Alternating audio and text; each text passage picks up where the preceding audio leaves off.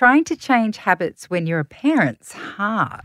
We can't say, look, you're really tired. And so, what I'm going to ask you to do is actually sleep less so that you can meditate to make yourself feel better. Today on Feed Play Love, psychologist Rebecca Ray gives us her advice on how to take small steps to a better life. Feed, Play, Love with Siobhan Hunt.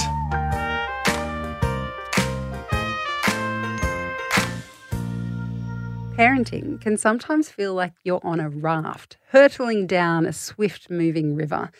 You're just trying to keep everyone afloat and avoid hitting any rocks. But what if there were some small things you could do to make the journey smoother, calmer, more satisfying? Dr. Rebecca Ray is a psychologist, author, and mum. Her latest book is called Small Habits for a Big Life. Hi, Beck. How are you? Hi, Siobhan. Thank you for having me. It's a pleasure. Uh, I want to know whether you can relate to that metaphor about parenting.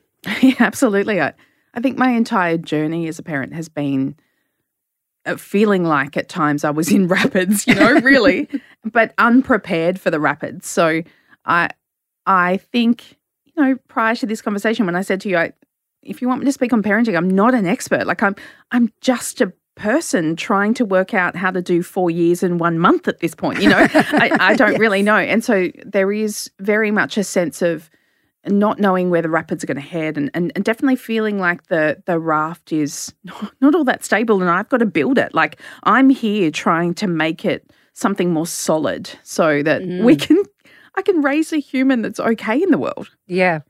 And that is where I leave the metaphor and move on because, I'm not certain I can continue it through the interview.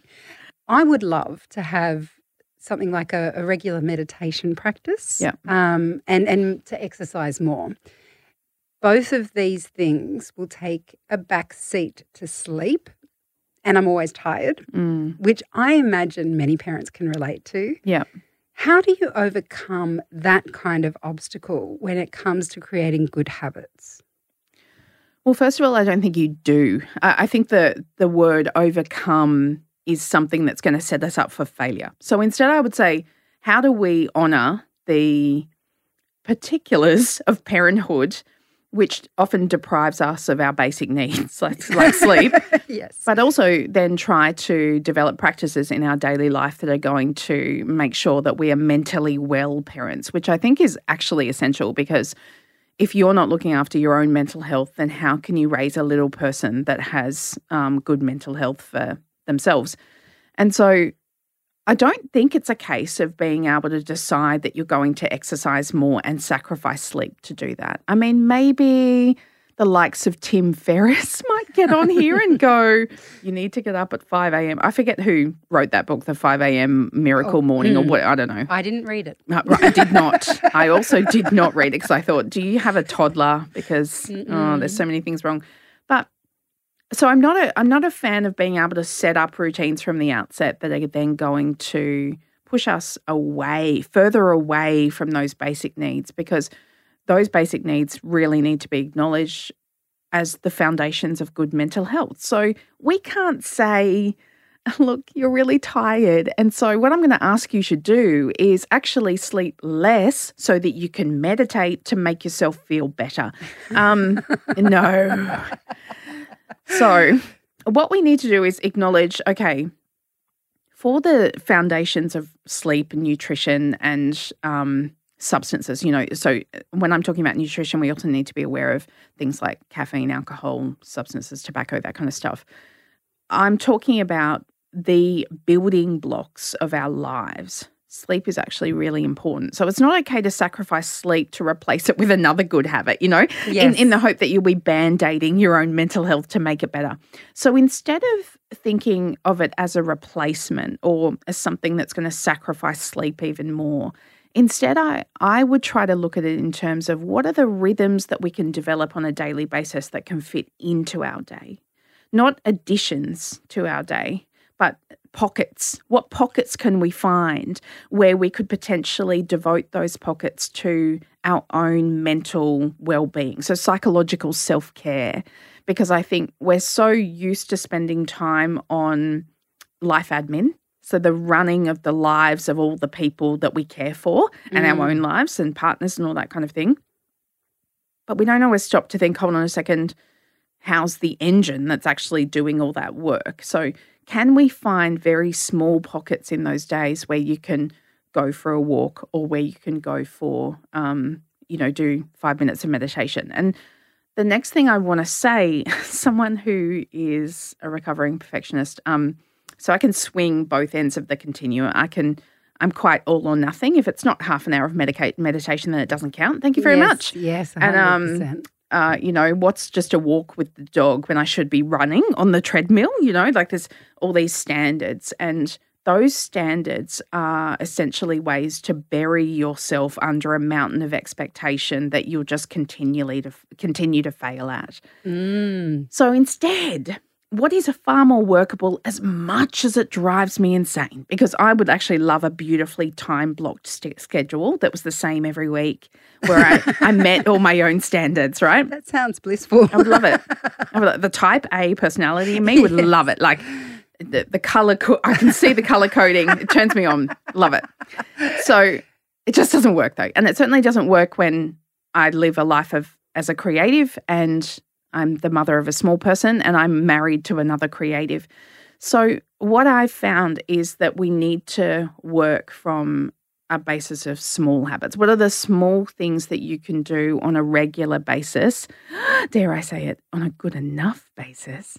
I, really want listeners to know that you don't have to go to the lengths that you might have been told by, uh, you know, some podcast or a self help book that you once read that said it's got to be this level for it to be okay. It Mm. doesn't. It, the the small efforts that we make are enough to actually trigger neural wiring to change in our brains. Consistency is more important than perfection when it comes to brain wiring. And so what we're looking for with habits is actually transforming the wiring in our brains in the service of repeating behaviors for our own growth and our own potential. So much of what you said then resonates with me, um, particularly with that on and off switch. Yep. So not thinking this little pocket is is going to be enough. Yep. That um, we it's all or nothing, Mhm. and that also that attitude when I apply it, which is all the time, Yeah.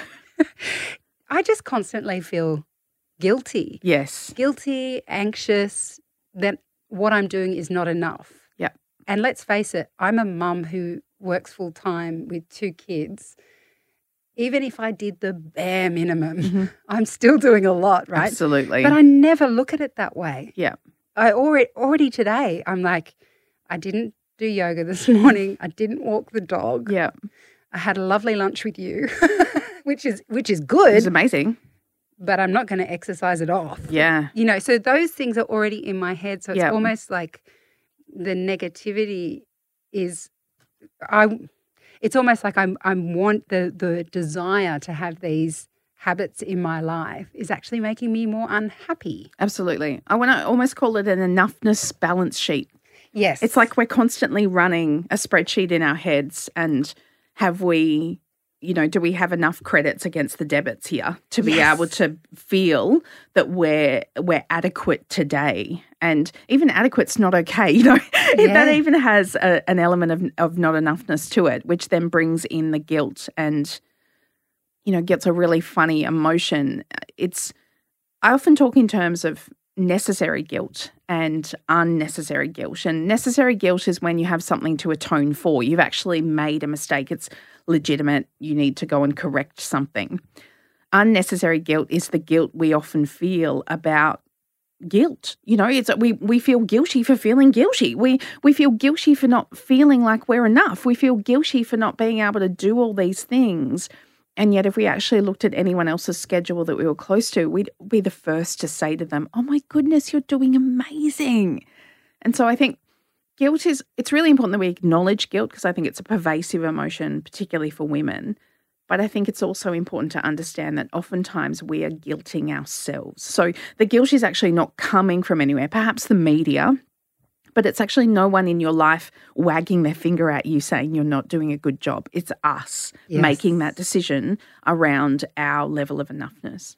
And when you actually take a step back and, as you say, lower those levels of expectations, life becomes so much easier. You're physically not doing anything different, but living is a much more easy experience when you drop those expectations and you say to yourself, okay, this morning I am just going to get the kids ready for school Yeah. and walk out and go to work. Yeah. Woohoo! It feels more expansive to me. yes. It's like there's room to move. Mm. I'm not constricted by anxiety or guilt or shame or deciding that there is something about me that is not acceptable in this moment. Mm. Instead, I'm just allowed to be enough as I am with what I get done right now. Yeah. And you're in this book, you're talking about um, ways, like you just mentioned, small little ways that you can redirect your neural wiring to have better habits in your life. And I'd love to talk more about this idea you were mentioning there about finding pockets Yeah. in your day. Yep. Um, because I love that idea as opposed to adding more onto what you're already not getting through. You know, Oh, if you've yeah. got your to do list and you get through the top three and you're like, yes, and then there's three more that you haven't got to. But if it's something that is more organic, Yeah. it feels more achievable. Can you talk to me about that? Absolutely. So, this came out of my own frustration that I wasn't living by my values enough. Okay. because I do a lot, and there's often things on my to do list that I don't want to do, like write a book. Um, for listeners, I'm an author, it's like my primary job. But I, I don't actually like writing. The don't play this to my publisher, but the the actual task of writing is incredibly laborious, and I am essentially a sloth. Like my I'm just inherently lazy. So when I ask my brain to work, it says no.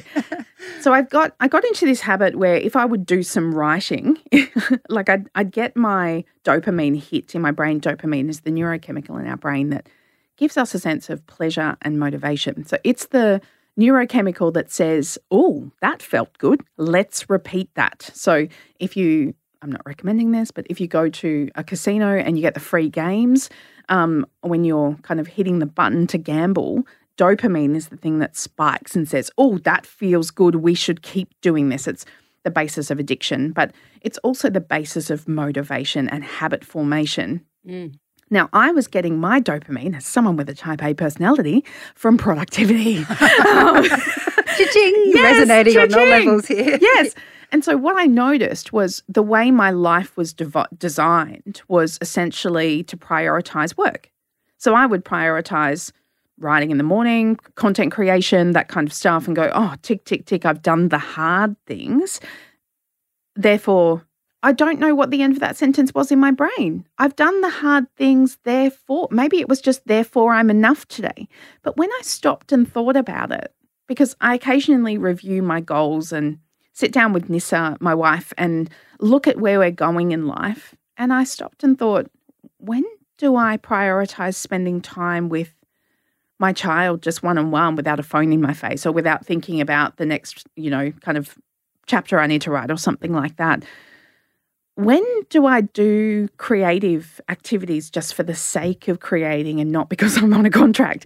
um, when do I when do I actually spend time and check in with my friends that's not in an ad hoc way because I've forgotten to respond to five text messages from last week?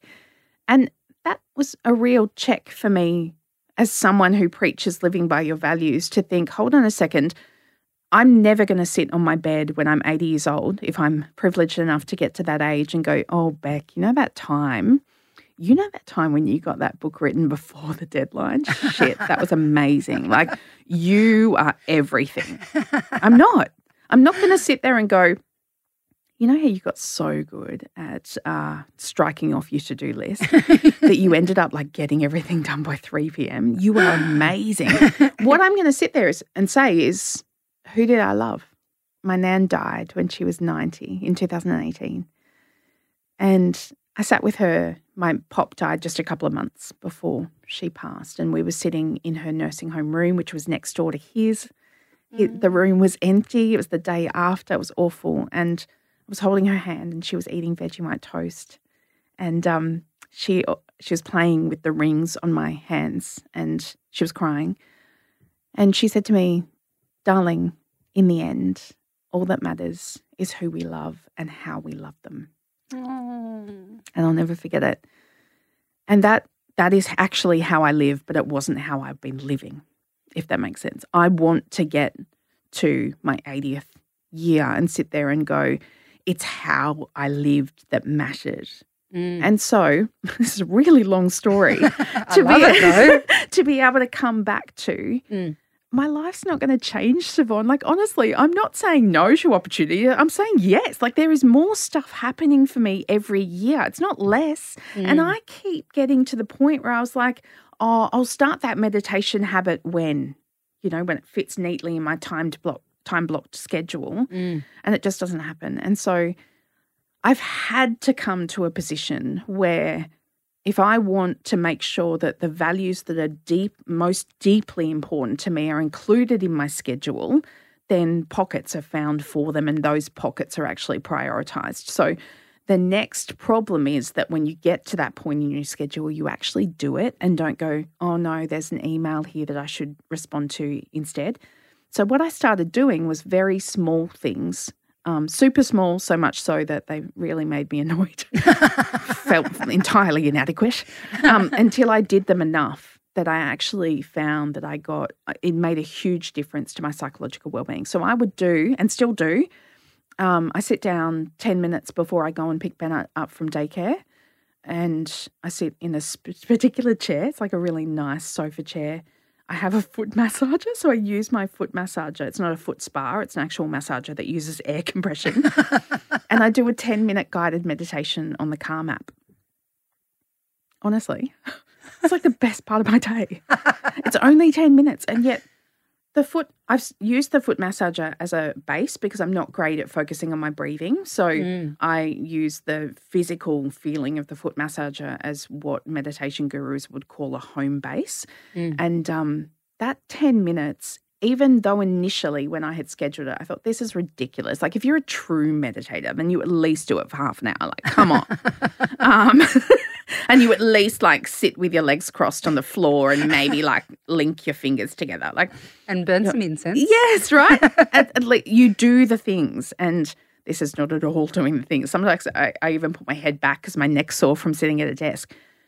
Not making it perfect has meant I can tell you now I have a meditation habit. Yeah. And it's only 10 minutes a day, but it is such a great part of my psychological self care. And it centers me so much that, you know, if we want to go back to the raft, I know you don't want to come back to that metaphor again, but it does make me feel more stable.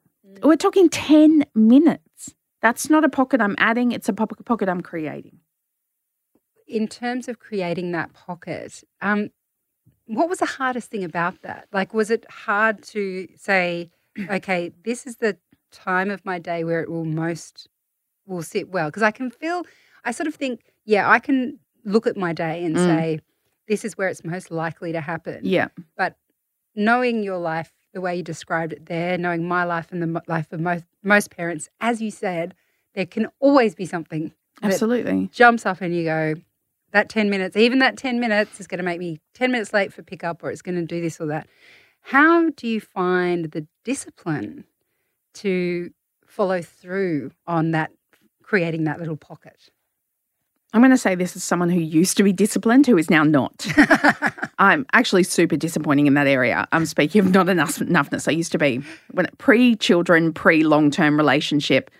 When you don't really have much else besides work and your own health to look after, I was great. Like up at 5 a.m. walking the dog. You know, it was amazing. That does not happen anymore. So I, I wouldn't actually say I've found the discipline. I would say that my priority is my mental health for Bennett's sake, my child's sake.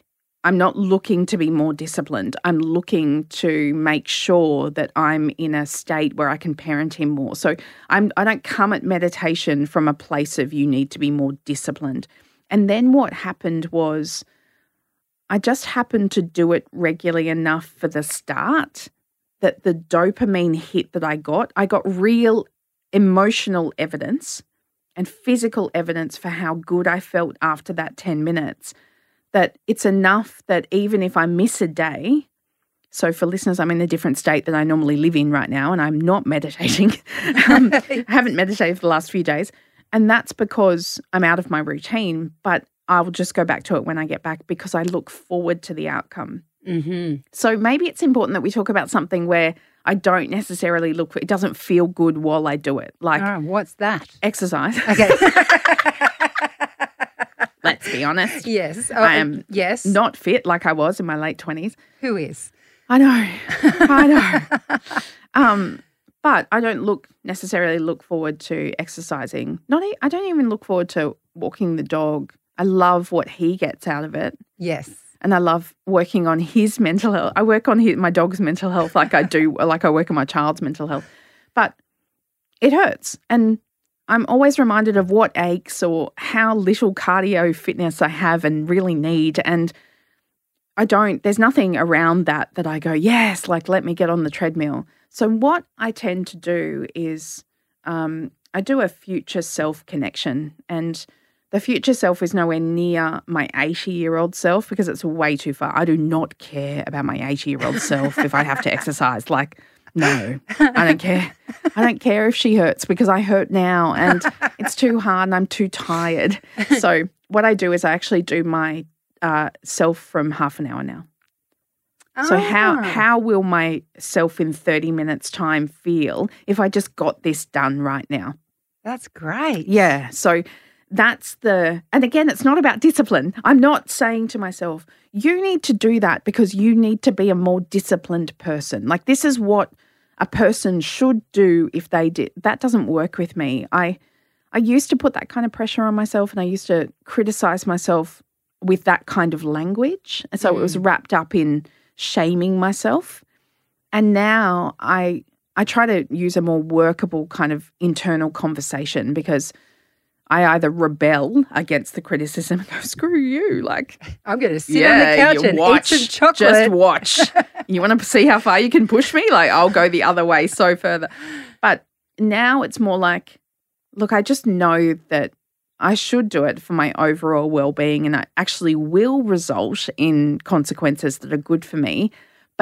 Those consequences might be in three months' time. So that's too far away for my brain. That's that doesn't motivate me. So instead I just go, well, what about 30 minutes time? And I can kind of press on that productivity button that still lives in my brain and go, this is a bit like writing a chapter. you don't want to do it, but if you just got it done, wouldn't it feel better? And it always does. Yeah. So that's that's how I kind of get away around it. So we've been talking about ways of motivating ourselves and including good habits that we want to in our lives as parents, as busy parents. Yep. When I was talking to other parents and friends who have kids, they all wanted to know how do we help our kids set up good habits? And when I say good habits, they were not talking about exercising. They were talking about putting dishes in the dishwasher and dare I say it, putting the towel up on the rack Oh, after they've had a shower. okay, interesting. These are both habits. We don't have a dishwasher, but I'd love my kids to get into those sorts of good habits in terms of living communally, right? Yeah. These are good habits for them, for us now, but also for when they're older and leaving home. And Yeah. do you have any tips on ways we can give our kids a dopamine hit for putting away their stuff? Look, no, because because there's a reason for this. So there's only so much that uh, a, a drill sergeant attitude from a parenting perspective will actually do for kids. You can you can punish them for not doing it. You know, no pocket money, that kind of thing. You can take away positive things from them so that there's essentially negative consequences for their behavior. But that will only get so far. That that means that what you're essentially raising them to do is act to avoid a negative external consequence rather than to be driven from an internal motivation that is just about being a good human to live with. And so, unfortunately, because we want that internal mo- motivation to be there, if we're raising good humans, to be their long term motivation, that they just do it because that's what makes them a good human to be around um, and share space with. The only way to do this is to model it.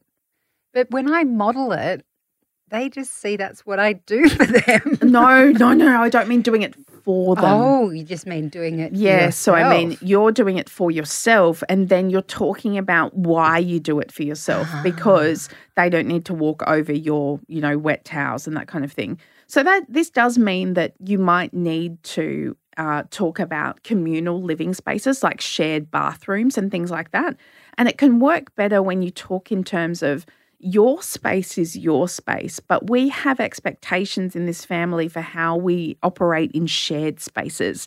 To share this space in such a way that we're respecting each other's needs and each other's presence, this is what we do. Now, it's not a guarantee that they're going to do it every time or even any time, uh, particularly depending on their phase of development. yes. Um, but it does mean that what you're modeling as a parent is that you also respect them as a younger human, but a person in their own right with their own identity and their own motivations to eventually pick up habits out of respect for other people rather than because you told them they had to. Mm.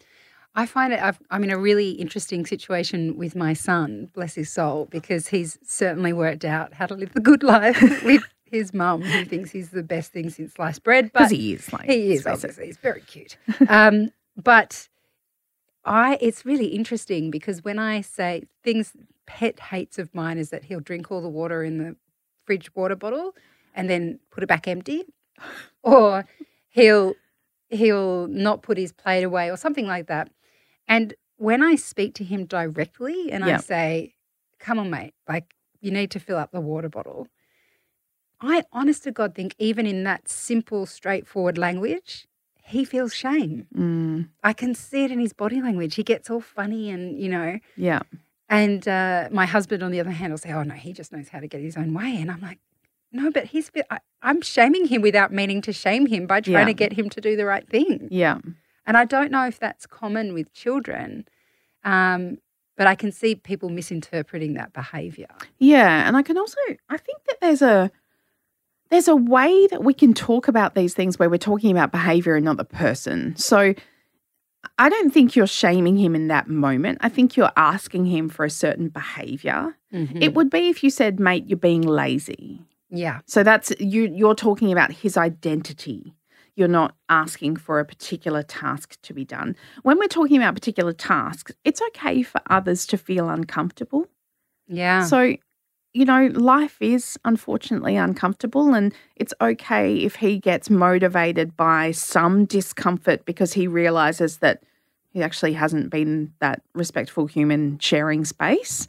But that doesn't mean you're shaming him. It, the shame would come in, like it, you might be observing some discomfort because he's right in the spotlight right then, but you're not calling him a label or you haven't actually made him as a person uh, a bad thing in that Mm. situation.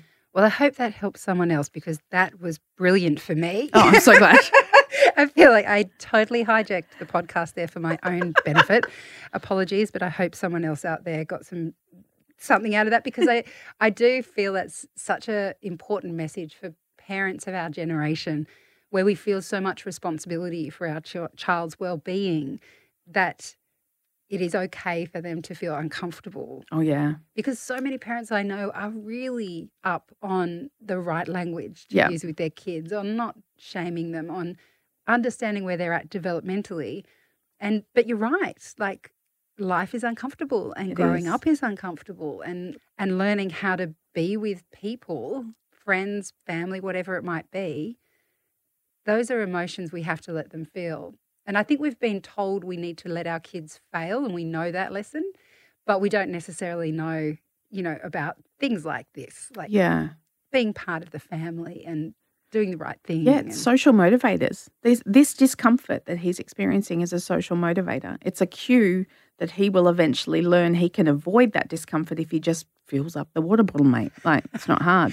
I reckon it's going to take us a couple of Yeah, years. and it might. It might. So there might be a fair bit of parental frustration in between now and then. But it also means that while you're doing that, you're allowing him to sit in that discomfort and modeling that just because you feel uncomfortable about a mistake that you made doesn't mean you're a bad person. And I think that's a really powerful lesson we need to learn as humans and help our small people learn because when you go out into the world, you need to be able to be resilient towards the tough things in life without internalizing that as being something wrong with you inherently. Mm. Going back to the um, forming good habits, Mhm. And one thing that I have found is that throughout my life, I have always seen the benefits of meditation. So I've dipped in in little places, and sometimes I've been great, and sometimes not so great. If I have a good run streak, Yep. and then I fall off the wagon. What's a good way to get back on track? Because sometimes we can just let go. What's a think, good run streak? seven days? Okay, yes, wait. I, I'm not sure I've made it to seven days yet, but okay, great. I don't know that I have I either. just I want to know the, the standard we're working to. Um, how do you get on, get back? Uh, Self compassion. Mhm. Self compassion. Because you're with you all the time. Like, no, your your husband's not going to turn around and go, Chev, you should sit on the mat. Uh, I don't know whether he talks like that, but maybe he doesn't. I don't know. That sounded really hot. I was like, I wish, I wish he sounded like that. um, but it's uh, in my book setting boundaries i talk about the internal boundaries that we have with ourselves. So people think of boundaries as the uh, lines of connection that we draw with one another but we also have internal boundaries the, the, the boundaries that we set around bedtime and screen time and exercise and meditating and things that we promises that we would like to make and keep with ourselves. And so in my experience habit formation never really happens in a linear way, but every time you plant a seed for a new habit by repeating the behavior, you're adding to the neural wiring in your brain, the, the solidity of that uh, neural pathway that's being structured in your brain. So I want you to think of it like, even if it's a habit that you once had that you no longer have, or if it's a habit that you're developing for the first time, it's like building a new highway in your brain. And the neurotransmitters, the neurotransmitters that, that travel on those um, highways, kind of go, oh, I don't want to go down the, like that highway's just in construction. Like there's road works and the signage is unclear and it's just, ugh, like no, I just want to go the way I know. It might take longer, but I'll just go that way. Like just feels better. And so when you're developing a new habit, please don't ever feel bad about yourself when you fall off track because that construction is still there. So every time you come back to it, I just want you to think that you're just helping the construction just move forward a little bit. We know that roads take a long time to build, especially in Australia. So, um, um, but they also do in our brain. And so, if you come from a place of self compassion, and let me just clarify for listeners, I don't mean copping out. I'm also pretty good at that. Um, there is a line. There's a, absolutely a line, and the line is where you you acknowledge that the experience is hard. You know, I wish I could be perfect at this. I wish I could be better at this. I, I wish I could just commit to my own well being more effectively, more consistently. I, I see that. I understand it. I understand that I'm trying. I'm actually trying really hard. And, because these two things can coexist, and I'm going to try again today. Mm. Not, but I did it so good when I was in my late 20s. Like, I used to be so much better then. And now it's just crap. Like, honestly, I just can't get it together. I'm a bit of a loser, really. Like, I'm just not good enough. And, you know, you see these other mums on Instagram who clearly have it sorted out because of the filters, like the consistent coloured filters that they're using. So makes me think they've got their life together. And it's just not true. And so if you speak to yourself from a place of criticism and condemnation, what you're actually going to do is push yourself into shame. And shame is a brick wall, it's not a doorway. If you um, approach yourself from a place of self compassion, where you're very much relating to yourself from a place of understanding your own present moment experience, but not copping out and saying your values aren't, aren't important, then what you're essentially doing is accepting that it's hard right now and giving yourself empathy for that and recommitting to the value. So that becomes a doorway Mm. there's a doorway that I can choose to open again and walk through. Shame is only ever a big brick wall that you'll bash your head against and cause yourself to get a, quite a significant headache. So, what you need to be able to do to come back on track with habit formation is A, understand that no practice is wasted. So it doesn't matter if you go back to meditation today and then you know your meditation doesn't occur again for another 7 days. I mean consistency is wonderful. It certainly does make a difference for habits being wired in place faster. Mm. But that's not always available to many of us because so much does crop up. So it doesn't have to be perfect to be effective or to be making some difference to the neural plasticity of your brain. Ah, Rebecca. I'm going to have to wrap it up because you know Okay, yes. otherwise we'll keep going. We will. I'll shut up. Sorry. But thank you so much. That was awesome. I'm so glad. I'm going to go back and listen to it again just to form that neural pathway. Yes, See? it counts. I was listening. That's Dr. Rebecca Ray. She's a psychologist and author. Her latest book is called Small Habits for a Big Life, and I'll put links in the notes of this episode. I hope you enjoyed this episode of Feed Play Love. If you did, please rate, review, or favourite. That way, you'll get all the new episodes, plus, we can reach and help even more parents. And if you have a topic you'd like me to cover, email me at feedplaylove at listener.com. Bye for now.